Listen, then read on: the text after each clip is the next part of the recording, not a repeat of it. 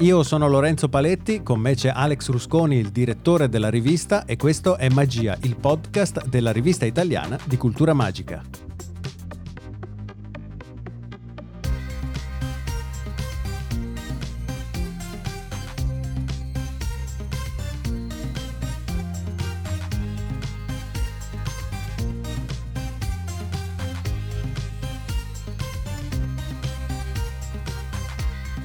Questo episodio io e Alex vi presentiamo l'idea che sta dietro a questo podcast, che diventerà un complemento per magia, e poi andiamo a scoprire i contenuti dell'ultimo numero della rivista, il 22, che esplora il confine tra illusionismo e musica.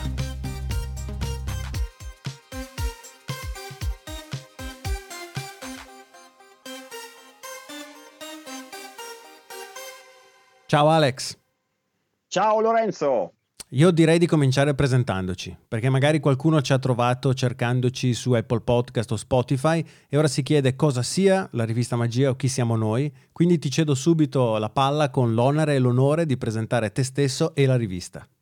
Allora, beh, molto semplice, io mi chiamo Alex Rusconi, sono un prestigiatore sono uno scrittore e da un paio d'anni ho anche l'onore di essere il direttore di questa rivista che si chiama Magia, la rivista italiana di cultura magica, fondata da Massimo Polidoro nel 2004 e edita dal CICAP, che è il Comitato Italiano per il controllo delle affermazioni sulle pseudoscienze. Una rivista assolutamente unica in Italia perché a differenza della maggior parte delle riviste magiche che trattano semplicemente giochi di prestigio, spiegazioni di giochi, tecniche e quant'altro, quant'altro, Magia fin dalla sua nascita si è posta come obiettivo quello di valorizzare la cultura, quindi la storia della prestigiazione, la psicologia della prestigiazione, la filosofia. E, e in questo modo, insomma, da eh, 16 anni cerchiamo di andare avanti con contributi di, di, di grandi autori, di grandi artisti e devo dire con un risultato anche di, di, percezione da parte degli addetti ai lavori, dei prestigiatori, ma anche dei non prestigiatori assolutamente ottimo. Questa è magia.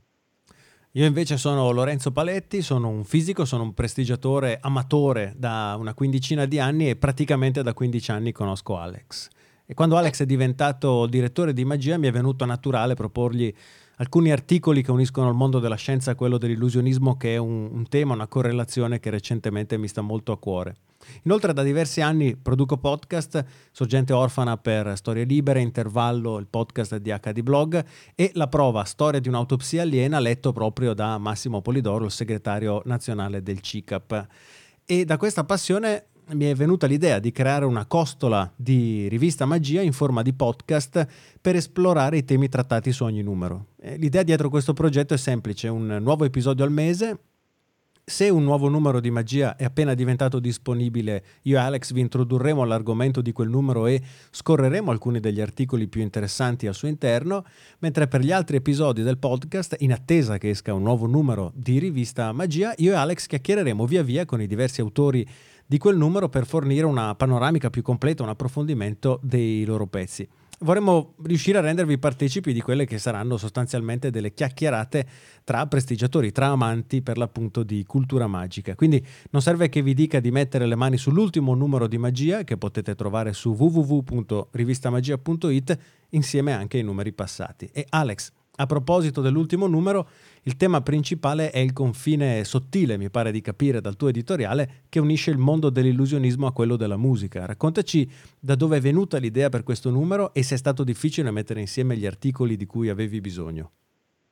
Ti dirò, l'idea è venuta assolutamente per caso, come quasi sempre succede. Io, eh, da quando ho preso in mano appunto la rivista Magia, ho deciso di dare un tema ad ogni numero uscente. Sono partito con la mnemotecnica, sono, ho proseguito con l'ipnosi il numero scorso e appunto questo numero è dedicato alla musica, nata per caso perché mi sono ritrovato con un archivio di articoli pronti per la pubblicazione e ce n'erano già tre praticamente dedicati al mondo della musica. Uno che riguardava i quadrati magici messi in forma musicale, l'altro che riguardava invece la batteria eh, applicata alla prestigiazione, che sembra una cosa stranissima, però è invece un lavoro straordinario, e ancora un altro sulla magia dei suoni. Avendo questi tre articoli, eh, mi è venuta l'idea di dedicare un numero alla, alla musica, alla musica e alle sue similitudini o applicazioni nel campo della prestigiazione e così mi si è aperto un mondo meraviglioso. Per esempio, eh, il, il, numero viene aperto con un'intervista tripla a tre prestigiatori che sono sia prestigiatori professionisti sia musicisti professionisti, parlo di Gabriele Gentile, di Matteo Filippini e di Gianfranco Preverino, dimostrazione che sono due mondi, quelli della musica e della magia, che possono tranquillamente convivere. E poi naturalmente una serie di, arti- di altri articoli tematici eh, dal punto di vista musicale, dei quali parleremo in questa chiacchierata, che riempiono in qualche modo forse un, un buco che mancava, perché sul tema musica e magia ho notato non sono tantissimi gli articoli scritti, i libri meno che mai, e, e, quindi credo che sia stato un argomento interessante da trattare e devo dire che i primi riscontri che la rivista sta dando, eh, come dire, confermano questo, questo mio pensiero. Eh sì, forse i libri eh, di magia che correlano la magia con la musica non sono molti, ma eh, non mancano le canzoni che invece lo fanno, perché nel numero fai, hai, hai, fatto una raccolta di canzoni di autori internazionali italiani che in un modo o nell'altro dedicano il loro brano alla magia. E tra queste sono curioso di sapere qual è la tua preferita. Allora, caro Lorenzo, intanto quell'articolo è un articolo assolutamente parziale. È evidente che le canzoni che celebrano in qualche modo il mondo della magia o dei prestigiatori sono molte di più di quelle che io ho citato in questo articolo. È, è uno di quegli articoli che a un certo punto chiudi per rendere leggibile e, e, senza voler esagerare, ma è ovvio che ne mancano tante, tra cui anche mi suggeriva Polidoro, Acqua dalla Luna, per esempio, di, di Claudio Baglioni e molte altre. Ho messo quelle che effettivamente mi hanno colpito nel corso del tempo. La mia preferita sicuramente tra quelle che cito è Il prestigiatore di Raff, Raf, che è un cantante sicuramente non tra i miei preferiti, devo confessarlo dal punto di vista musicale, ma che in questa canzone ha messo una poesia e ovviamente la, la, la, prestigiazione qui è metafora dell'amore, no? E, e credo che sia riuscito veramente a, a, a, fare quello che ogni artista, ogni cantante, ogni musicista dovrebbe fare, cioè toccare il cuore di chi ascolta. Quindi il prestigiatore di Raff dall'album Ouch è assolutamente una canzone da scoprire. Poi parlo ovviamente anche del prestigiatore di Enrico Ruggeri, per esempio, che forse molti non lo sanno, ma Enrico Ruggeri è un appassionato di prestigiazione, persona con tante passioni, tra cui anche quella per i giochi di prestigio e poi insomma molte altre. Ci ho messo anche un Walter il Mago eh, di eh, Ligabue perché è interessante vedere come in quella canzone Luciano Ligabue, che evidentemente non brilla per eh, conoscenza del mondo magico ci mette tutti gli stereotipi del classico ma- mago italiano, come viene visto dalla maggior parte degli italiani. E poi ho messo alcune invece canzoni straniere, meravigliose, ma ce ne sarebbero state molte altre. Per esempio, in questi giorni è scomparso purtroppo Roy Horn della coppia Siegfried e Roy. Ebbene, Michael Jackson aveva scritto una canzone proprio per Siegfried e Roy a tema magico ed era una canzone scritta per il loro spettacolo di illusionismo. E potremmo avanti, andare avanti una vita sono sicuro che anche tu, Lorenzo, hai in mente una canzone che io non ho citato in questo articolo. Ed è così, eh, ovviamente, eh, come dicevi tu, sono mm, moltissime. A me sta molto a cuore Il gigante e il mago di Vinicio Capossela. Parla di questo ragazzino che è cresciuto in un ambiente circense riceve le più importanti lezioni di vita da questi due strambi personaggi che sono per l'appunto il gigante e il mago. Eh, poi vede invece che Felice Pozzo parla degli incantatori di serpenti, un'immagine che ad oggi sopravvive anche al di fuori del mondo dell'illusionismo e che con il tempo ha dato vita alla leggenda del trucco della corda indiana. E se penso ad un gioco che unisce la musica all'illusionismo mi viene in mente questo.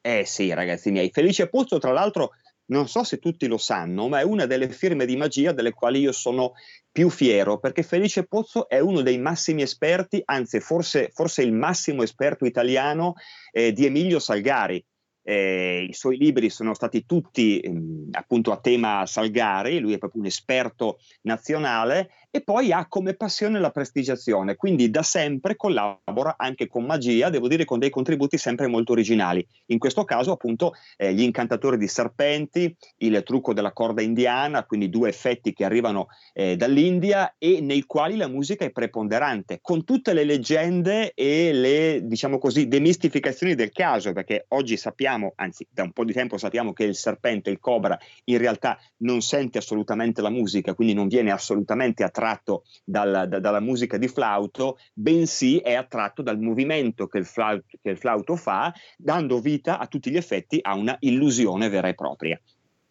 E mentre oggi, se, immagino, se mi immagino la musica, mi immagino la magia, me la immagino normalmente come accompagnamento di uno spettacolo musicale. E c'è questo articolo di Davide Allena, l'importanza della musica nella costruzione di uno spettacolo. Allena che eh, magari i nostri ascoltatori possono avere visto in una sua esibizione a Italia's Got Talent.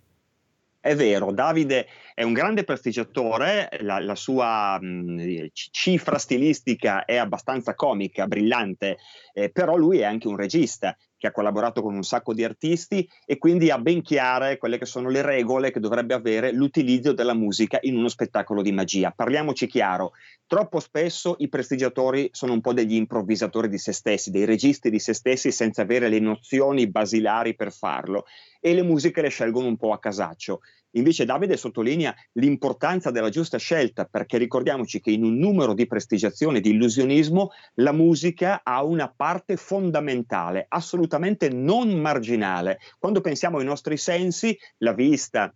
eh, viene attratta appunto dall'illusione, ma intanto l'udito viene accompagnato da quello che succede. Se il prestigiatore sta parlando dalle parole, dal, rec- dal, racconto del prestigiatore, se invece parliamo di un numero musicale, è chiaro che la musica ricopre una parte importantissima, tutta la parte uditiva eh, e sonora dell'effetto. Ed ecco perché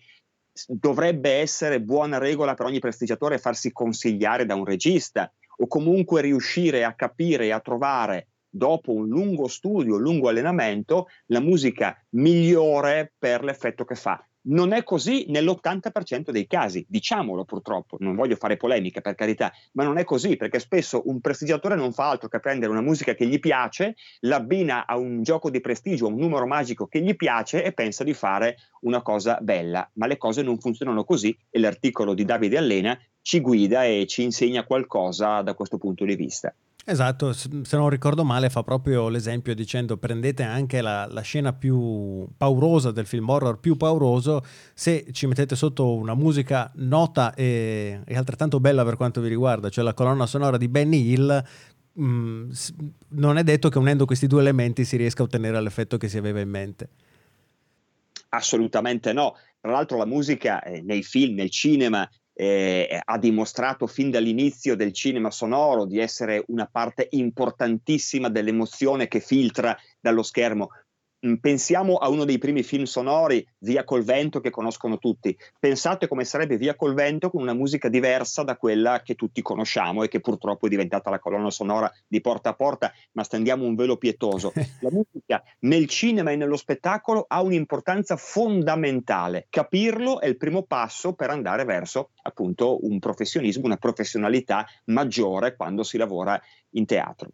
Eh, visto che siamo soliti, sfrutto anche per fare una panoramica dei tuoi due pezzi sulla storia della musica nel mondo dell'illusionismo. Il primo dedicato all'uso della musica negli antichi spettacoli di prestigiazione e il secondo invece incentrato sulla musica usata da Leopoldo Fregoli, il pioniere del trasformismo del quale hai anche scritto una biografia. È vero, è vero, sono due articoli secondo me che ci stanno perfettamente in questo numero di magia perché anche qui eh, tutti conosciamo la storia della prestigiazione, o meglio, non tutti, però tutti i prestigiatori dovrebbero conoscerla, ma non ci siamo mai chiesti come funzionava l'accompagnamento musicale nell'Ottocento o addirittura nel Settecento. Allora io ho fatto una ricerca in tal senso e ho scoperto, per esempio, che Giuseppe Pinetti, prestigiatore che si muoveva nel 1780-1790, aveva una sua mini orchestra da camera che portava con sé durante gli spettacoli, che era composta da un numero da 4 a 10 elementi elementi in base alla grandezza dello spettacolo. Ovviamente per tutto l'Ottocento, fino a quando non hanno inventato i supporti eh, sonori, quindi i 78 giri e i nastri, i prestigiatori lavoravano con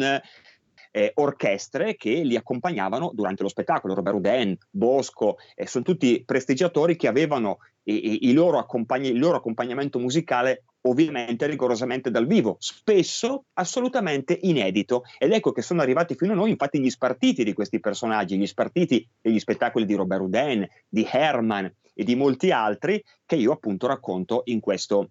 articolo. Per quanto riguarda Fregoli, il discorso è molto diverso. È chiaro che io a Fregoli sono affezionatissimo, avendone scritto la biografia nel 2011. Fregoli, peraltro, è, è proprio il punto di incontro tra musica e prestigiazione. Lui era a tutti gli effetti un musicista, un canzonettista dell'epoca che per caso ha inventato il trasformismo. Fregoli non era un prestigiatore, lo ricordiamo, anche se nella sua infanzia ha provato anche quella strada. In realtà Fregoli era un canzonettista, quindi un, una persona che cantava canzoni sul palcoscenico e, e che recitava in mini scenette insieme ad altri attori. Un giorno questi altri attori non c'erano, lui dovette andare in scena da solo e decise di interpretare lui tutte le parti facendo la voce di tutti gli altri personaggi, avendo a disposizione un ventaglio vocale notevole. Ebbene, in quel momento lui inventò a tutti gli effetti il trasformismo scenico, perché poi sviluppò appunto dei segreti per cambiarsi d'abito molto più velocemente, eccetera, eccetera, eccetera, e il trasformismo oggi è una branca dell'illusionismo. Quindi a tutti gli effetti Fregoli è una sorta di punto di contatto proprio tra il mondo della musica e il mondo della prestigiazione. È chiaro che di Fregoli esistono eh, decine di spartiti, ne ho anch'io diversi nella mia collezione e in questo numero di magia ho deciso di eh, riprodurne un paio in modo che chi ha voglia si può mettere al pianoforte e ritrovare le atmosfere di inizio Novecento degli spettacoli di Leopoldo Fregoli. Tra tutti gli articoli del numero ce n'è uno che ti ha colpito particolarmente, non per fare favoritismi, eh, non ne abbiano a male gli altri autori, anche perché escluderai anche me sicuramente, quindi io non mi offendo.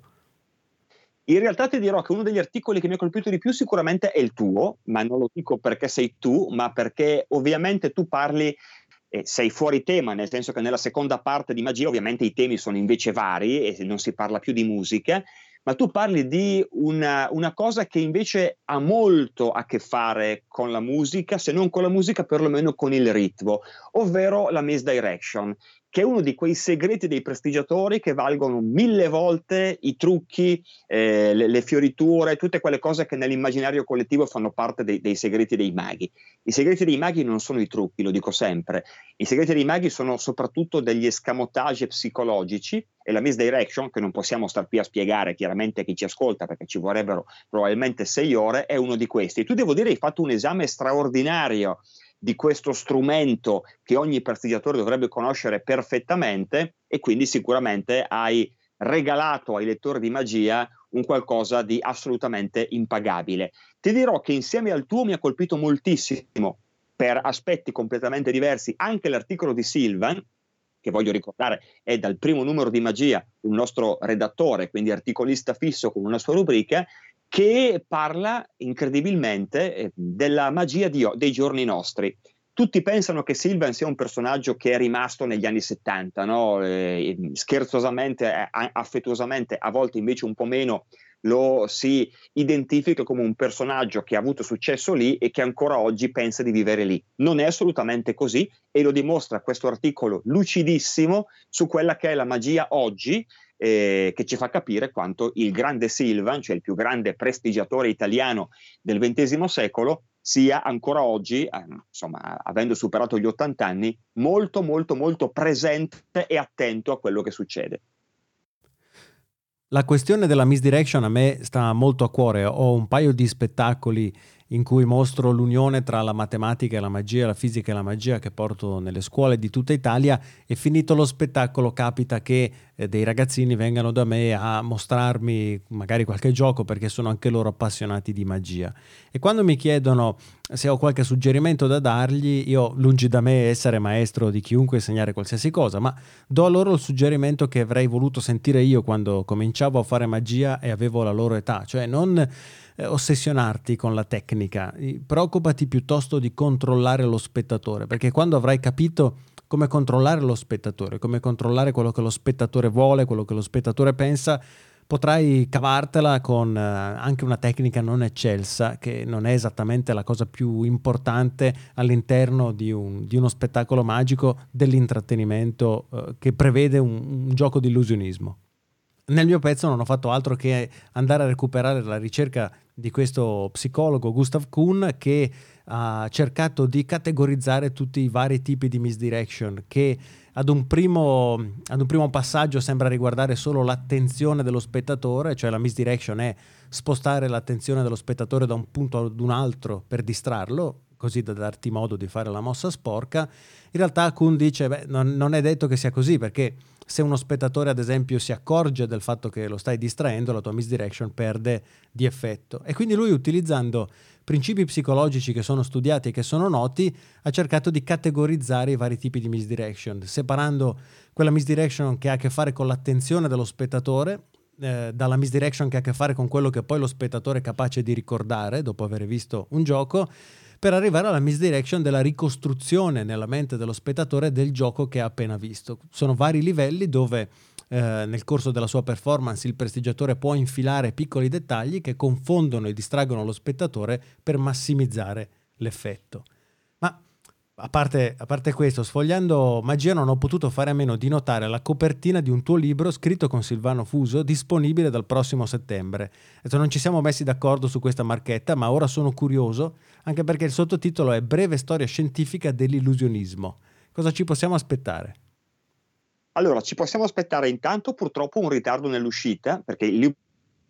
ma avrebbe dovuto uscire a maggio, quindi avrebbe dovuto essere disponibile eh, questo mese, e invece causa coronavirus anche l'uscita di questo libro è stata spostata. Questo è un libro al quale tengo moltissimo, ci ho lavorato insieme a uno scienziato del CICAP, appunto Silvano Fuso, perché mh, abbiamo scoperto, ma non noi, abbiamo scoperto l'acqua calda, in realtà le persone eh, che, che sanno, sanno, perfettamente che la scienza e la prestigiazione hanno moltissimi punti in comune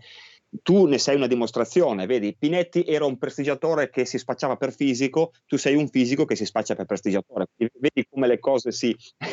nel corso del tempo si, chiude, si, chiudono i cerchi, non sto scherzando ovviamente. Scienza e, e illusionismo sono eh, debitori l'uno verso l'altro di, di tantissime cose nel corso della storia e noi abbiamo cercato proprio di fare questo percorso storico dalla scienza millantata di Pinetti alla scienza reale usata da Robert Houdin, per esempio, e dagli altri scienziati prestigiatori, all'importanza della prestigiazione nella ricerca scientifica contro il paranormale, che è poi quello che si prefigge di fare il CICAP, e poi tutte le vicinanze tra scienza e prestigiazione con, nei vari capitoli eh, magia e fisica, magia e matematica, magia e eh, eh, chimica. Tu sai che io ho scritto anche un libro di magia chimica tra le altre cose. Vi anticipo già che nel capitolo magia e matematica ci sei ovviamente citato anche tu, che hai scritto un libro straordinario da questo punto di vista. E, insomma, cerchiamo di, eh, come dire, rendere più dignitosa la prestigiazione in un paese nel quale l'Italia il prestigiatore è visto come una sorta di animatori per bambini. E la cosa non è assolutamente così. La pre- l'arte della prestigiazione ha una dignità assoluta che è riconosciuta anche dal mondo della scienza e questo libro cerca di spiegarne i motivi e di tracciare un percorso in tal senso. E a proposito di settembre e ritardi, vorrei chiudere eh, parlando del CICAP Fest, il convegno nazionale del CICAP, una tre giorni di eventi dedicati alla scoperta. Il convegno era in programma a Padova dall'11 al 13 settembre di quest'anno, il 2020, e troverete la pubblicità del festival all'interno di Magia, ma è una notizia di questi giorni che vi possiamo dare. A causa dell'attuale situazione, che non serve nemmeno stare a spiegare, è possibile che il CICAP Fest, che dovrebbe comunque tenersi nel 2020, abbia probabilmente una forma diversa da quella passata, quindi sarà probabilmente in digitale, probabilmente con meno incontri. Io personalmente sono in attesa ancora di aggiornamenti. Alex, non so se tu hai novità a questo proposito riguardo al workshop di magia che accompagna ogni edizione del CICAP Fest. Allora, come te e come anche Massimo Polidoro, siamo tutti un po' nell'incertezza più totale. È assolutamente sicuro che il CICAP Fest si farà e come tu giustamente dici, sarà probabilmente completamente virtuale con alcuni incontri in diretta e alcuni incontri invece eh, non in diretta. e tra gli incontri che sicuramente si vogliono fare c'è anche il workshop di magia, lo, l'abbiamo sempre fatto, lo faremo anche quest'anno, stiamo studiando la formula per proporlo, non sarà in diretta, sarà probabilmente venduto come un, un, un workshop a pagamento, come i corsi a pagamento virtuali, ma comunque potrà contare su un parterre, come sempre, di otto grandi prestigiatori e ti posso anticipare che quest'anno ho coinvolto anche dei nomi nuovi che peraltro saranno adattissimi per questa nuova formula del CICA Fest fatto online, perché tra i, tra i, nomi di quest'anno ci sono anche quello di Jack Nobile e di Diego Allegri, che come tutti sappiamo sono eh, prestigiatori che hanno avuto la loro notorietà, ottenuto notorietà soprattutto dai tutorial su YouTube, nel bene e nel male. E poi a questi si aggiungeranno chiaramente poi altri nomi, alcuni già conosciuti, altri eh, nuovi appunto per quanto riguarda il workshop, però posso dire salvo mm, eh, disastri dell'ultimo minuto, il workshop si farà anche quest'anno e sarà un workshop completamente diverso da quello fatto negli anni scorsi, perlomeno nella forma. Alex, grazie ancora di tutto, soprattutto di aver capitanato questo numero di magia. Gli articoli non mancano, come sempre il numero è veramente una sorta di libro, per cui quello che vi abbiamo dato è solo un piccolo assaggio di quello che ci troverete. Grazie a te caro Lorenzo e ovviamente ci risentiamo anche nei prossimi mesi con alcuni dei collaboratori di Magia per entrare più nello specifico degli articoli appunto contenuti in questo numero 22. Se volete mettere le mani sull'ultimo numero di Magia o sui precedenti oppure abbonarvi potete visitare www.rivistamagia.it. Nell'attesa di un nuovo episodio che arriverà con un ospite il prossimo mese vi suggeriamo di ascoltare i nostri cugini di Radio CICAP. Io sono Lorenzo Paletti, con me c'è stato Alex Rusconi, il direttore della rivista, e quello che avete appena sentito è Magia, il podcast della rivista italiana di cultura magica.